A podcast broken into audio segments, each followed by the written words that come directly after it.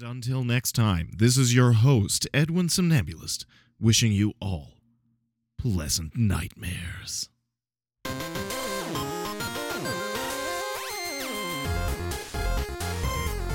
This is Edwin. Hello. there he is, Edwin. Look, we've got a bit of a problem here. We've just done the quarterlies, and your ratings are down. And I mean way down. You're dragging our entire lineup into the dumps. Ah, well, I'm no marketing genius, but do you think that has something to do with the fact that my show's on at 4 a.m.? I mean, I'm sandwiched between a show called The Sounds of Graveyards and an infomercial for a new brand of smart toilets. It's not exactly prime time slot real estate. Edwin, Edwin, Edwin. Shut up for a second, will you? Now, the thing is, we'd love to give you a better time slot, but, well, can I be perfectly frank with you? More frank than when you told me all about your prostate problems at the Christmas party? Oh, gee, I certainly hope you can top that. Well, no, Edwin. You see, here's the thing. All of us the station, well, we hate you. A lot. You- You're just weird. This, this whole music obsession thing, it just doesn't sell. You know what sells, Edwin? Yeah, I'm sure that I couldn't possibly hope to. Girls. Girls sell, Edwin. Shows hosted by bleach blonde bikini models with lots of, um, you know, assets and, and great big mounds of talent. Yeah, lots of talent. Now that sells. Okay, I, I don't even know where to start with that. First off, this is radio. How is that even going to help? And secondly, you mean like what MTV tried in the 90s? That was disastrous to any bit of credibility. Whoa, That they- whoa, whoa! All right, Mr. Music Guy. Since you're such a supporter of the integrity of music and its rich history, I'll make you a deal. We need to digitize all of the station's old vinyl records to update them in a more modern format. If you can get through all of it, we'll give you a prime slot. well, that sounds great. I mean, I love listening to music, and how long could it possibly take? yeah, right. How long could it take?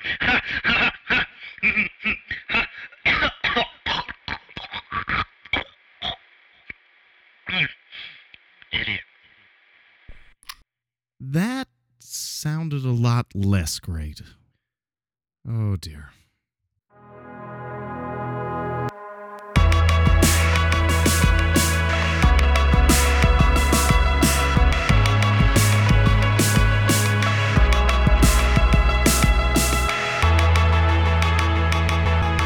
The Vinyl Larder.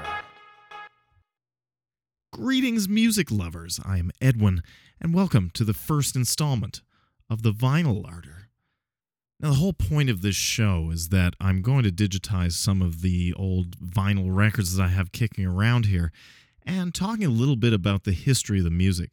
There is so much music on my shelves here that you have probably never heard before and may never ever hear again, and that's uh, some of the magic of vinyl.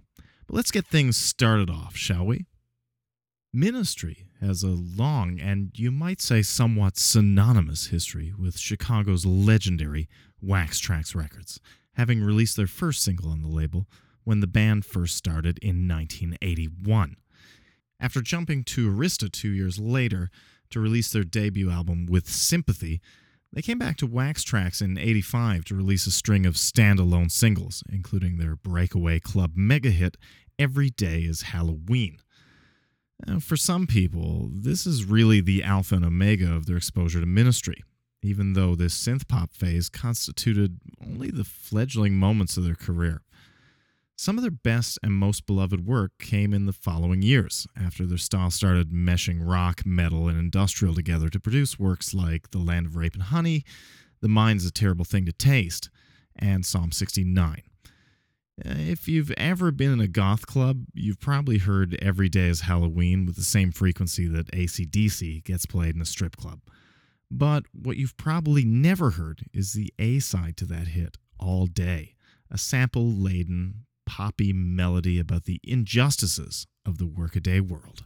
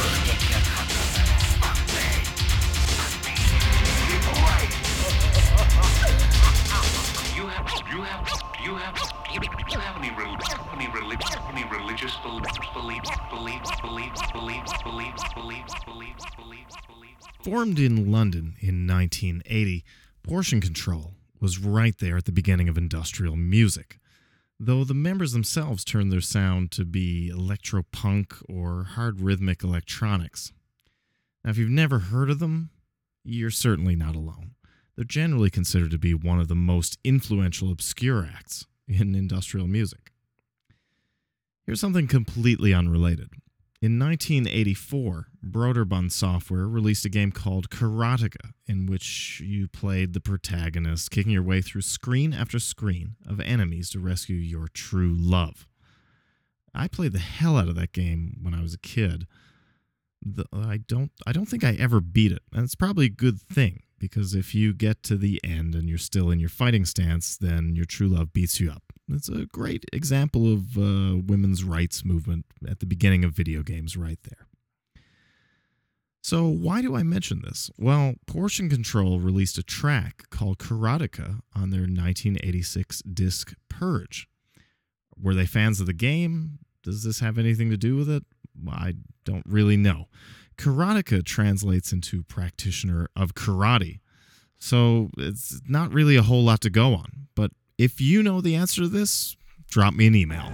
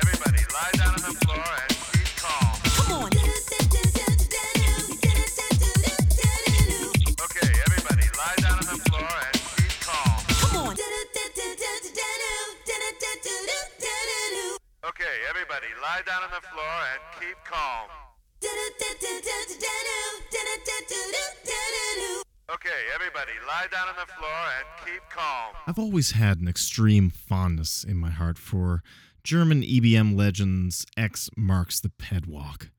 But if you ask me to describe why I feel that way, I'd be very hard pressed. And I suppose describing that is kind of what I'm doing right now. So just watch me fail at this. There's no questioning that their influence on late 80s and early 90s EBM scene is enormous. When DJ Talla 2XLC of Bigod 20 and Moskwa TV fame formed an EBM industrial label in 89, uh, he had to immediately sign this little known band with a great sound called Scarecrow. Just a couple of kids, really, but they had this promising single in 88 called Black Door. So now they're on a label. They can't just be called Scarecrow, not enough punch. So they retitle themselves X Marks the Pedwalk. And the name of the label? Why, it's Zoth Ommog, of course. And while I like their contemporary music, that fondness I spoke of is rooted in the group's works on Zoth. It's the rawness and primitiveness of youth, and their singles are really catchy, culminating in the polished production of 1995's Facer, perhaps my favorite of all their tracks. But it's really hard to ignore the allure of their early career work, like the single Cenotaph. They cluck their thick tongues and shake their heads and suggest oh so very delicately.